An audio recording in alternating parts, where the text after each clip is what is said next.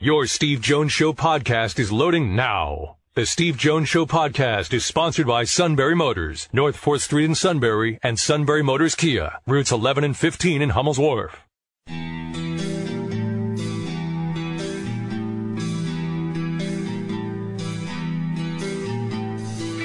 Sports talk where your voice counts. This is the Steve Jones Show on News Radio 1070 WKOK. Now, from the Sunbury Motor Studio, here's Steve Jones. Happy Tuesday, everybody. Great to have you with us. Today's show being brought to you by our good friends at Sunbury Motors, 4th Street in Sunbury, Sunbury Motors Kia, routes 11 and 15 in Hummel's Wharf, and online at sunburymotors.com. Ford, Lincoln, Kia, Hyundai, great pre-owned inventory. You can get the buying process started from the comfort of your own home at sunburymotors.com. You'll be doing dealing with a great sales staff. Life of the car taken care of by a fabulous service department. All at Sunbury Motors, 4th Street in Sunbury, Sunbury Motors Kia, routes 11 and 15 in Hummel's Wharf. All right. Uh, minor League Baseball. We're going to start with that in a few moments. Uh, then we're going to talk with Rich Scarcella, Reading Eagle on Penn State football, and also Cindy Boren from the Washington Post on what the Redskins may do with their nickname in Washington. She's covered the team for many, many years. We'll talk with Cindy later in the show. Uh, minor league baseball certainly uh, would be in dire straits. Uh, there's no minor league baseball for the first time since 1901. And minor league baseball president Pat O'Connor said that right now we're in dire straits. I still have grave concerns. Uh, minor league baseball spokesman Jeff Lantz described the plight in the bleakest of terms. If we don't play any baseball this summer, we're going to need a tourniquet instead of a band aid. Said prior to the announcement that there would be no minor league baseball in 2020. So it's a very difficult situation for our teams because they rely on the gates being open, the people being in seats, and people having a beer in one hand and a hot dog in the other. That's the source of revenue for our teams.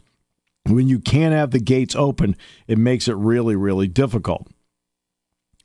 If we don't have minor league baseball this this year, and they're not going to, most of our teams are not going to be looking at 18 months of no revenue.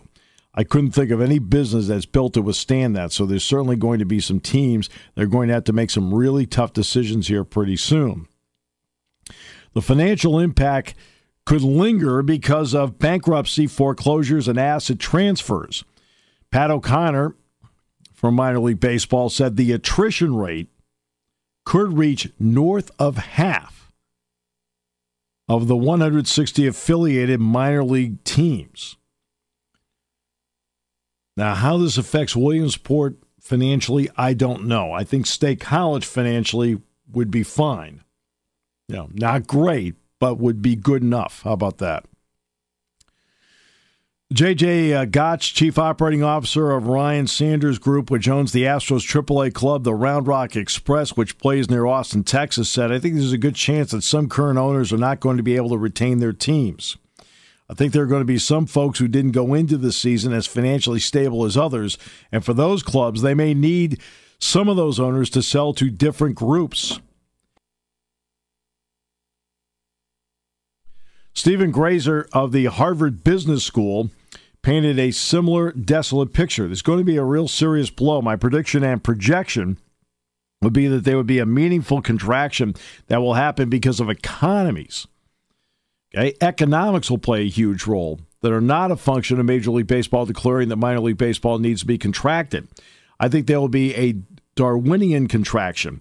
Not necessarily huge because teams still have their ballparks, so they still have their fans who, if they're doing the right marketing job, they're trying to stay in touch with and trying to do things with. According to minor league baseball, the average gross revenue for a team during the course of the year, and again, the average can be Sacramento is definitely on the high end of this. Batavia would be on the low end of it. Would be about $5.4 million. Multiply that times 160. Gross revenues last year for minor league baseball were $864 million. The vast majority comes from game day operations, with 60% of the tickets and concession sales. You add in souvenirs, you add in advertising, and the figure grows to about 85 to 90%. On average, again, Sacramento at the top, Batavia probably at the bottom. A minor league baseball club earns about $70,000 of gross revenue per home game. And of course, minor league baseball makes incredible economic contributions to the uh, surrounding community.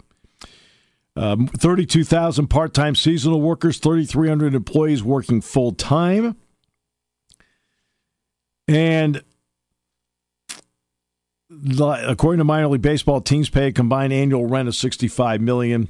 They also make a combined donation of more than 50 million last year in cash and in-kind gifts to charities. Average price minor league game $8.36 per ticket. Major league game $32.99. You want to take a family of 4 to attend a game, buy four hot dogs, couple of beers, couple of sodas. You want to park the car, average cost for a minor league in that scenario, 69.67. Major League Baseball, $234.38. So what's going to happen? I mean, at some point they're going to have to start negotiating again. J.J. Cooper, Baseball America's done a great job. He mentioned something that Joe Putnam had mentioned to me about two, three months ago, something called the Mid Atlantic League, and also about a split in the South Atlantic League, which um, Mark Madden mentioned in the New York Daily News. So, Joe, you know, the Mid Atlantic League, we'll we'll have to see. It was mentioned by J.J. Cooper, and he's been he's been in depth on this since. well, beginning. he's been on our show. We've had J.J. Yes. on the show. That's right. I, yeah, I remember. Yes, yeah, I heard him last week with you guys. Yeah. So, uh, it, and remember, let, let, us face it. Uh, as somebody goes back to what it was like in the summer of 2005. Mm-hmm. And then the difference that 2006 made having a ball ball club. Yes. That's, I'll say this the spikes have never once been taken for granted in this community. Never. I mean, the attendance has always been there, people have always been there, the whole thing. So I, I don't think this is a case of, oh, now I know what it's like without them. I think people are going anyway. Yeah. I think, and listen, we were just about to hit 2 million fans. With this season, right. if we were on track for average and and honestly, we were we were trending upward before yeah. coronavirus hit. Uh, you know, we were certainly on track for two to welcome our 2 millionth fan into the ballpark this coming season. Now, obviously, won't be a season this year, but our 15th season, we are still making plans for. It's still we're still making dear friends at the ballpark. Uh, usually uh, the off season is really spent trying to put together what the nights are going to be like.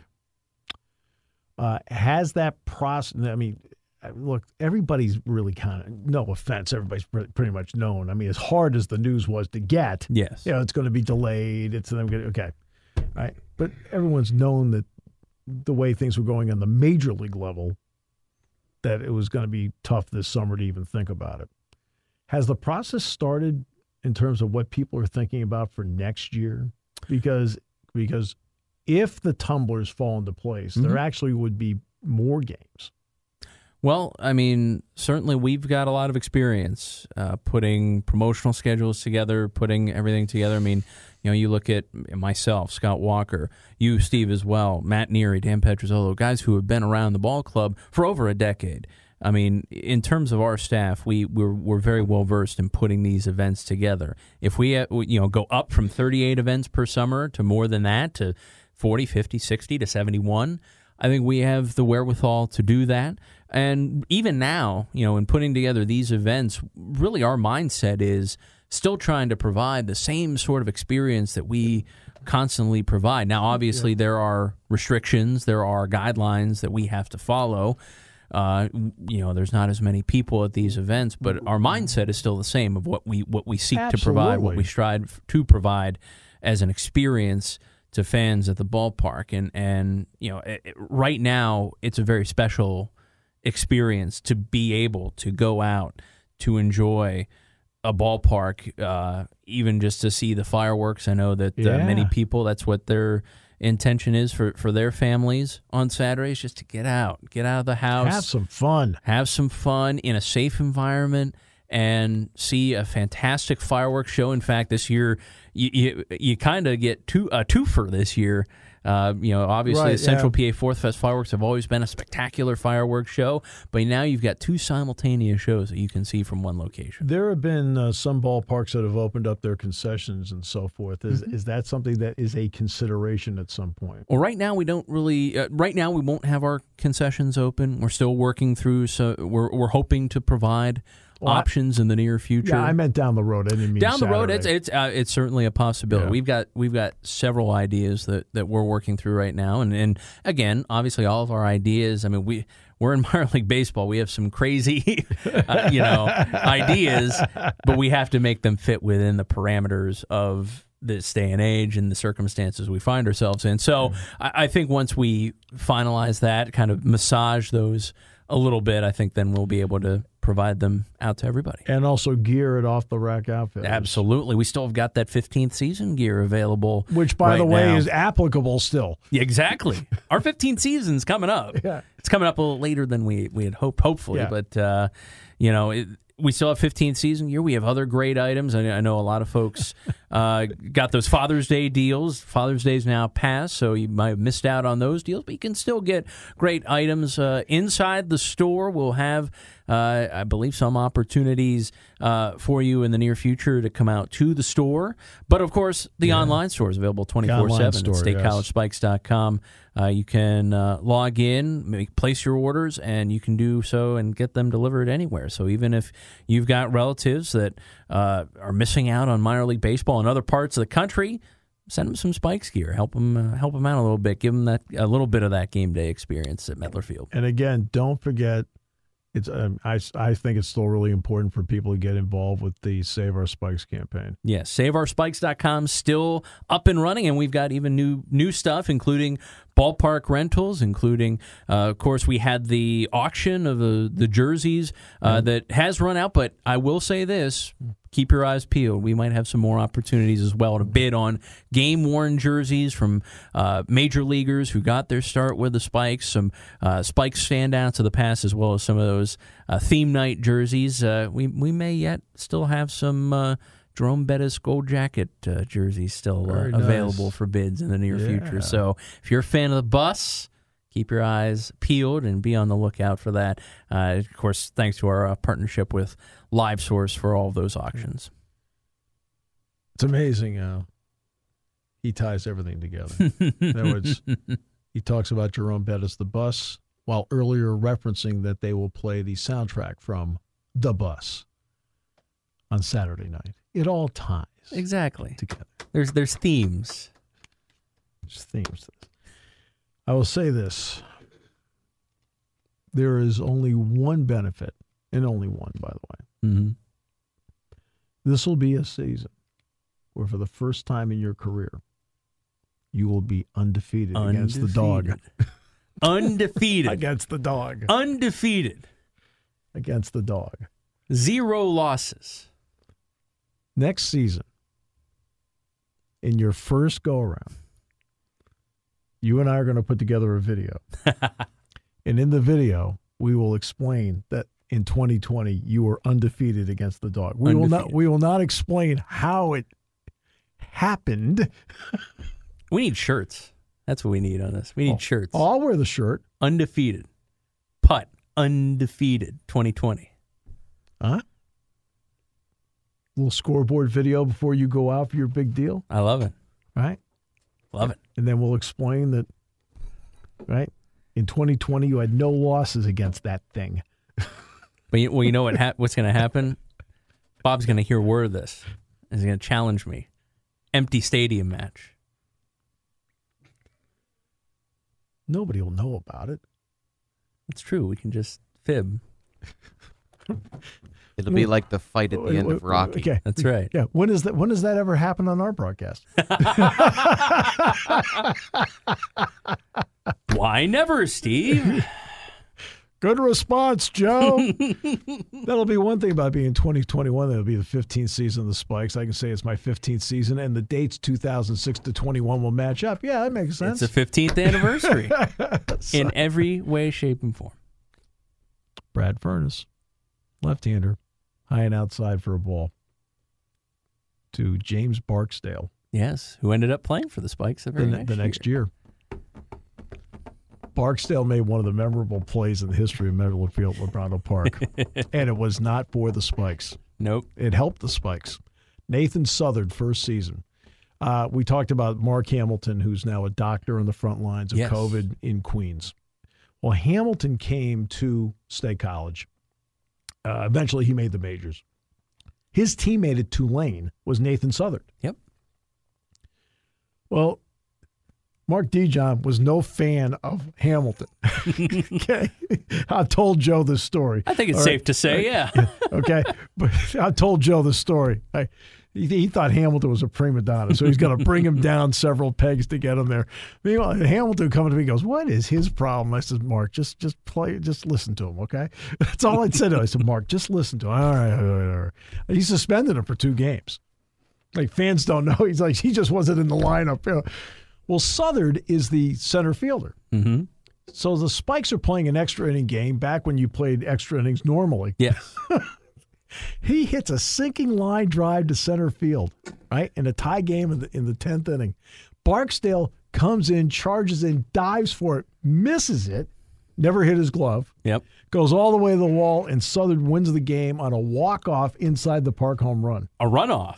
Yes. a runoff walk, it's walk off inside the park home run. The next year, I was talking with jo- uh, John Foreman about that exact same play. The next year, he said James Barksdale came in.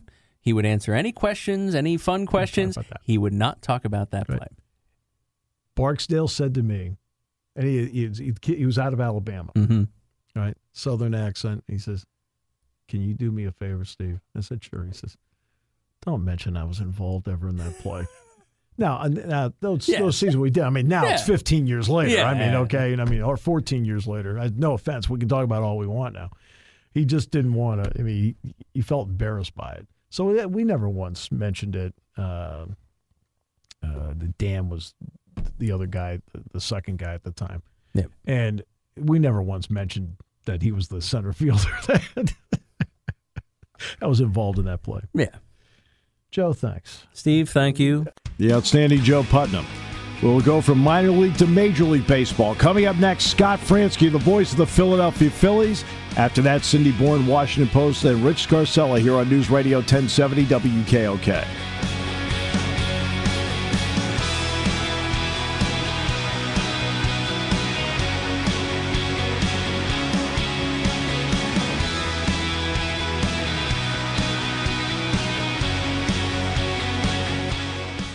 When it comes to car buying, there's the other guy's way, and then there's the SMC way. The other guys force you into a vehicle you really don't want. The Sunbury Motors way lets you take the time you need to browse, ask questions, and take the test drive and think on it. For over 100 years, the Mertz family and all their employees have made your experience the most pleasant one you'll ever have. The other guys won't offer you the best price for your trade, no matter how much they say they will. The SMC way is their promise to provide you with the most money the market shows your vehicle is worth. The SMC way is to offer you all applicable factory rebates on new vehicles and generous discounts. Looking for a pre owned vehicle? The SMC way checks each vehicle with a 200 mile radius to determine the lowest price, then beat it.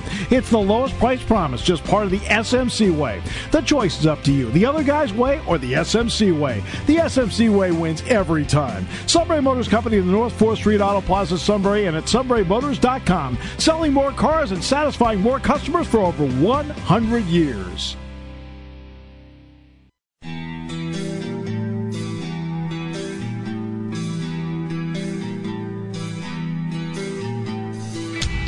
Sports talk where your voice counts. This is the Steve Jones Show on News Radio 1070 WKOK. Now, from the Sunbury Motors Studio, here's Steve Jones.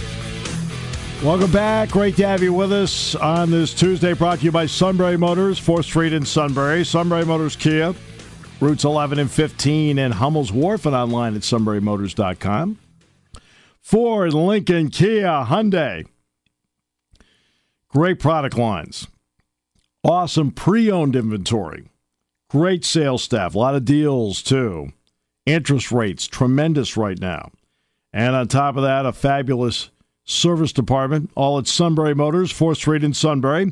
Sunbury Motors Kia, routes 11 and 15 in Hummel's Wharf. And online at sunburymotors.com. Well, Eagle 107 this year is going to be your home for Philadelphia Phillies baseball. Uh, up to this point, we would be listening to Scott Franzke. Uh, we haven't heard that voice all season long. Well, at least we're about 17 days away from hearing it again. The voice has been silent, and now we're about to hear him. Scott, welcome back. Great to have you with us. What do you mean silence? I've been yelling at my kids for months. Are you kidding me? Mine are all grown now, Scott, so I gave up on that. Now uh, I'm the one when they yell at their kids. I'm the grandfather goes, "It's okay, it's all right." They, they tell me they they tell me they want help with their fourth grade math, and I can't help them. So you know. Did you see? Did you? There was a cartoon that was put out probably in in sometime in April, and two girls are standing in the driveway and one says oh my teacher's just so hard just doesn't get it yells at me all the time and the older one says it's okay mom's doing the best she can. Yes exactly. Yeah i know i was we all went through it right? But uh we're looking forward to i'm looking forward to starting my uh, real job again. Yeah exactly. Let me ask you this what is the importance, in your opinion? Uh, for example, the NBA, LeBron James says he's playing, Anthony Davis says he's playing. So far, the stars have all said they're playing. Giannis is playing. How important is it for baseball that their stars, I mean, yeah, with all due respect to Ian Desmond and Mike Leake and Ryan Zimmerman, that their stars say they're playing? I mean, I think anytime your stars are on the field or on the court or on the ice, uh, it makes a big difference. I mean, that's why people want to watch because they want to see the best of the best. And yes, uh, with all due respect to those players you mentioned who have opted out, um, not to say they won't be missed by their respective teams, and uh, not to say they don't have uh, their fair share of fans, but uh, you know, it, it, it'd be a bit different if somebody like Mike Trout said, "You know what? I'm going to take the year off." Um, that'd be pretty substantial for the sport if, if somebody like Trout wanted to do that. So, how do you view the second spring training? Is it starting all over again? Uh, I don't think it's starting all over again. I, I think teams have a pretty good idea.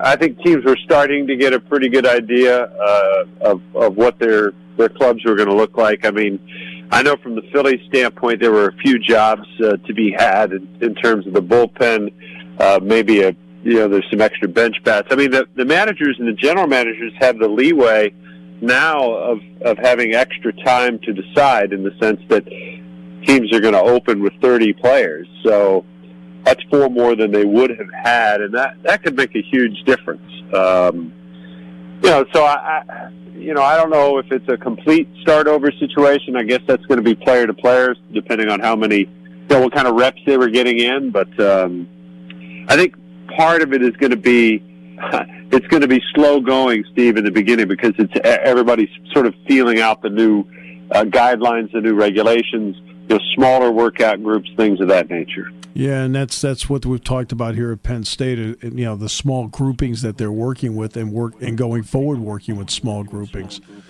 Uh, when you look at the Phillies on the field getting into this thing, how many pitchers realistically do you think teams will need in the first, I don't know, three weeks of this thing? And I don't mean the spring training part; I mean the actual playing part. Playing part. Right, right. I, I mean, I don't know. I really didn't think they'd need that many extra guys, um, but uh, I guess you know it just helps the managers helps pitching coaches feel a little more comfortable about it. Helps players, you know, the pitchers themselves feel a little more comfortable about it. Um, you know, it's not to say they wouldn't, you know, have. It's not like they're going to have extra starting pitchers, but they will have, uh, you know, maybe an extra long man, um, an extra or two situational guy uh, to help them get through. But I, you know, I mean, they kind of mitigate it in the same breath with the fact that they've got the three hitter you know minimum rule, right. and they've got this this extra inning situation, which which could really cut down on the need for extra arms. But you know, again, I guess it's team to team, player to player. Um, I would expect that in three weeks, four weeks time, Aaron Nola will be ready to throw, you know, 90 pitches right out of the chute, and, and uh, and be at 100 in, in almost no time flat. But you know, again, we'll see. Uh, how do you feel about the DH National League, and uh, who's a good candidate for it with the Phillies? Phillies. I love it. Uh, I like the National League game. I've always liked it. I've always preferred it. Um, I, I mean, I understand uh, where it comes from, and, and I know that's kind of the way the wind was blowing uh, even before the pandemic hit. That we were going to get there eventually. I think so. Uh, maybe we get there a couple years early, and and um, so be it. Um, but I, I I do like the I like having the pitcher hit. I like having the the double switch. I like having um, the strategy involved uh, with, you know, do I hit from my pitcher? Do I let him? Do I want to keep him in another inning?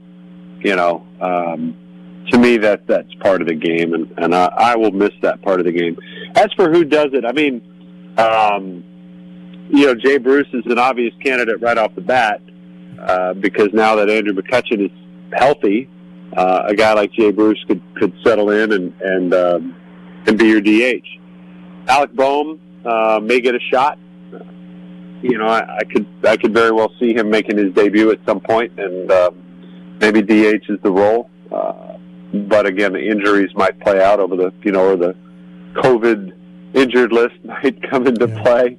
If guys are sick, uh, who knows? I, I just think it's going to be it's going to be interesting. It's going to be weird. It's going to be very different. And um, but I think we're all excited to have it back. Yeah, uh, it's, it's uh, Bohm's interesting because obviously in doing the, the the State College Spikes games, I saw him at Williamsport many times. Um, I think the fact that I think moving him over to first base or him being a DH is perfect for him because putting him at third base I think hurts his hitting.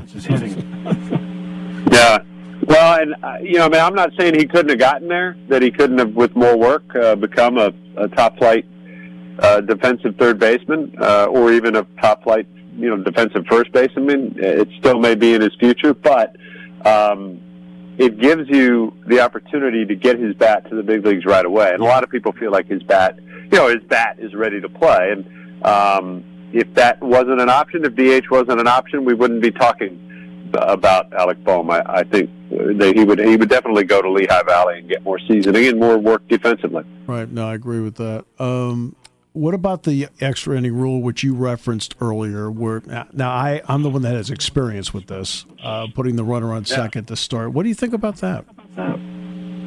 Well, having never seen it in practice, at least on paper, I don't love it. Um, you know, again, I know where they're coming from. I know what the rule is designed to do. Um, but I like extra innings. I like um, how those games come up now and then, and you have the marathon, and you know, I mean, I, I just think they're memorable nights, and uh, I, w- I would miss having them. I again like the DH situation. I know where it's coming from. You know, I know the motivation behind it, but I kind of feel like you need to get on. You need to earn your way aboard, and you need to earn your way in. Uh, when it first came up, I'm with you. I, I wasn't crazy about it. So the first game of the season, it happens. State College plays Williamsport. Williamsport runs out. The last, the guy that made the last out in the previous inning is the runner to start at second base. Okay. Ironically, the second night they go to Williamsport, and doggone the thing goes into extra innings again. Right? And the fans down below the broadcast booth in Williamsport start chanting, That's not baseball. they kept chanting it over and over. Well, one thing, one thing Major League Baseball doesn't have to worry about is is hearing that chant Yeah, this that's year, right. right? I mean, right. they're not going to have to endure that. Um, I, you know, I mean, I, I can, I can also kind of see in the minor leagues where you don't have the luxury of, Yeah. You know, getting getting by with extra pitching, and it's it's a lot harder to call guys up and, and add extra arms. You know, that's what the minor leagues are for to to bolster the big leagues, and and those guys go up and they provide reinforcements if you get into a marathon game and you burn through all your pitching. But um, uh, I don't. I, I just don't like the idea in general. I, I wish they would play it straight and the way it was. Uh, it's always been played, but uh, it's not going to be that way this year. Yeah. And I, the other thing I don't like, Steve, is is the fact that you would play I, I say all season, a total of 60 games, but you would play all season by one set of rules, and then you go to the playoffs and you'd play by a different set of rules. So Right. I don't like that either. Right. Well, exactly. Uh, exactly right. Um, now, you mentioned the three batter rule. Now, that was going to come into play this year no matter what. How'd you feel about that one? Yeah, I, I, again, I just think these are things that that I don't think they necessarily needed to be done. I just I, I totally agree with you. I totally agree with that. I, I don't like for me. I don't get. Um, I, I mean, I know what I'm told. I don't think in practice it will solve what they feel like is the issue, and that is a lack of activity.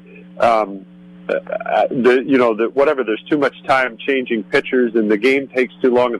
The game takes too long because guys don't swing the bat. Like Yes. swing the bat, put the ball in play, Yes. and that means get a pitcher out there that's more aggressive. I just finished reading.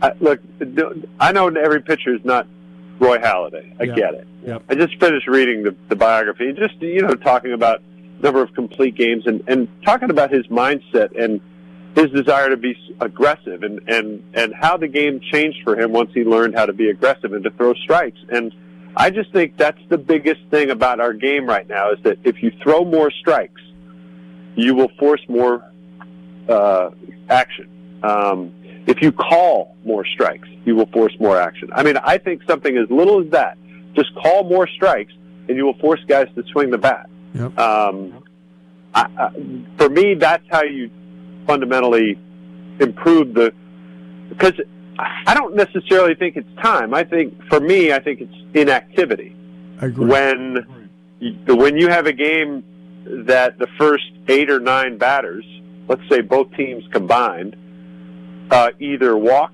strike out, or you know, or you know, I mean, we've had we've had a number of games where it's forty five minutes in before a ball is put in play yeah. Right? And it's it's like, what is going on? Um, that's not baseball. Um, so somehow you got to get them to swing the bat more, and I don't think limiting the pitching changes is going to do it. I'll take a small example, then I'll expand it to the bigger example. Small example is this: whenever there's a rainout in the minor leagues, they'll play a doubleheader. and It's two seven inning games. In the seven inning game, when I'm broadcasting that, I feel like there's a greater sense of urgency once you get to about the third or fourth inning, as opposed to later because you lose the two innings. This is a 60 game season. Is this a sense of urgency right out of the gate, or about 20, 25 games in, there's going to be a sense of urgency? How do you view the big picture of 60 games?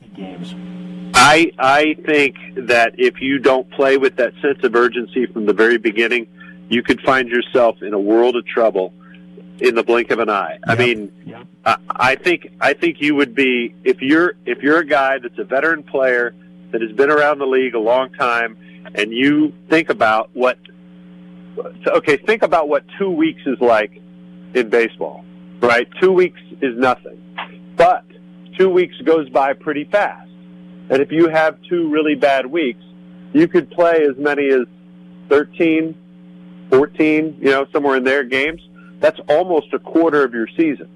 I mean, 15 games and your season is one quarter over.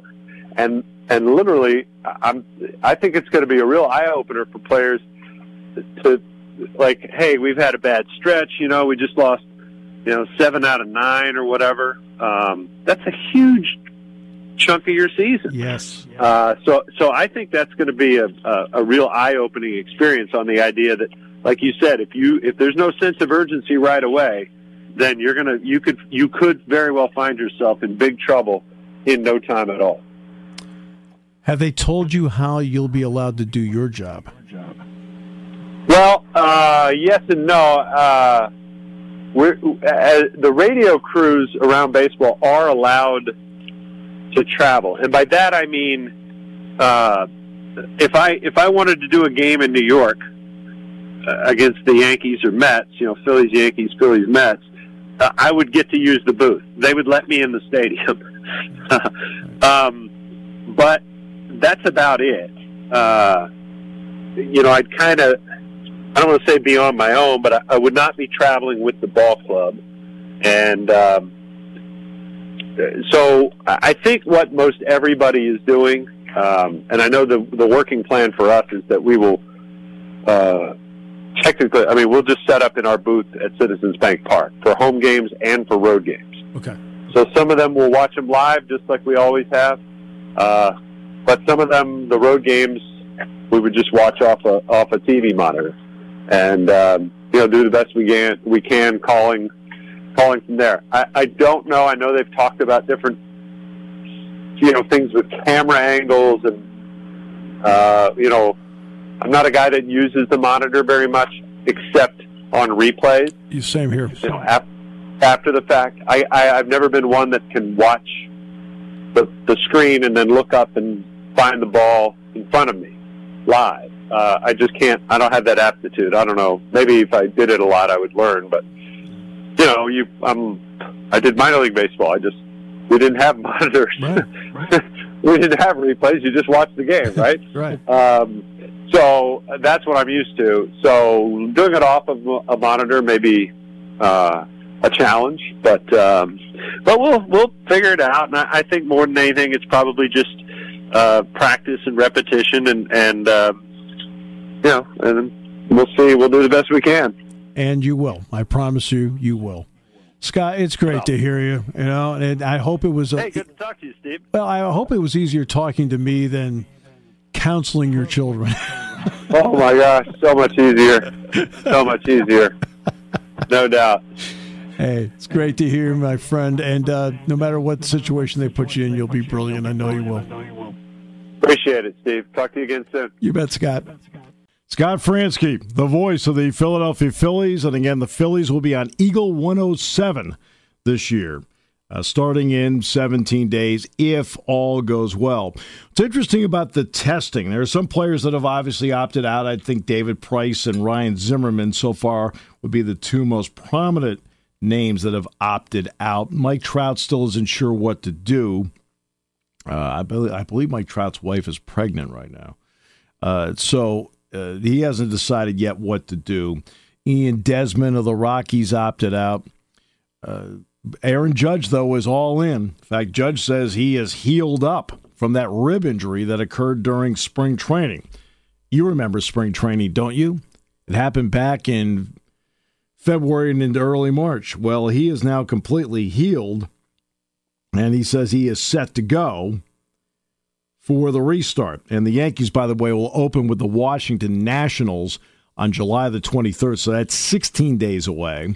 The Dodgers and Giants will be the other half of that doubleheader. Then everybody else, including the Phillies, will open up on the 24th in 17 days. And again, you'll hear Scott Franzke and Larry Andersen, the entire crew on Eagle 107 the rest of this summer. And then at least a little bit, if not more so, into the fall. This has been a clever ruse by the Pirates and the Baltimore Orioles. It is July the 7th. Who would have thought back in January that the Orioles and the Pirates would still be in the thick of it on July 7th? It's a bad joke in the COVID 19 world.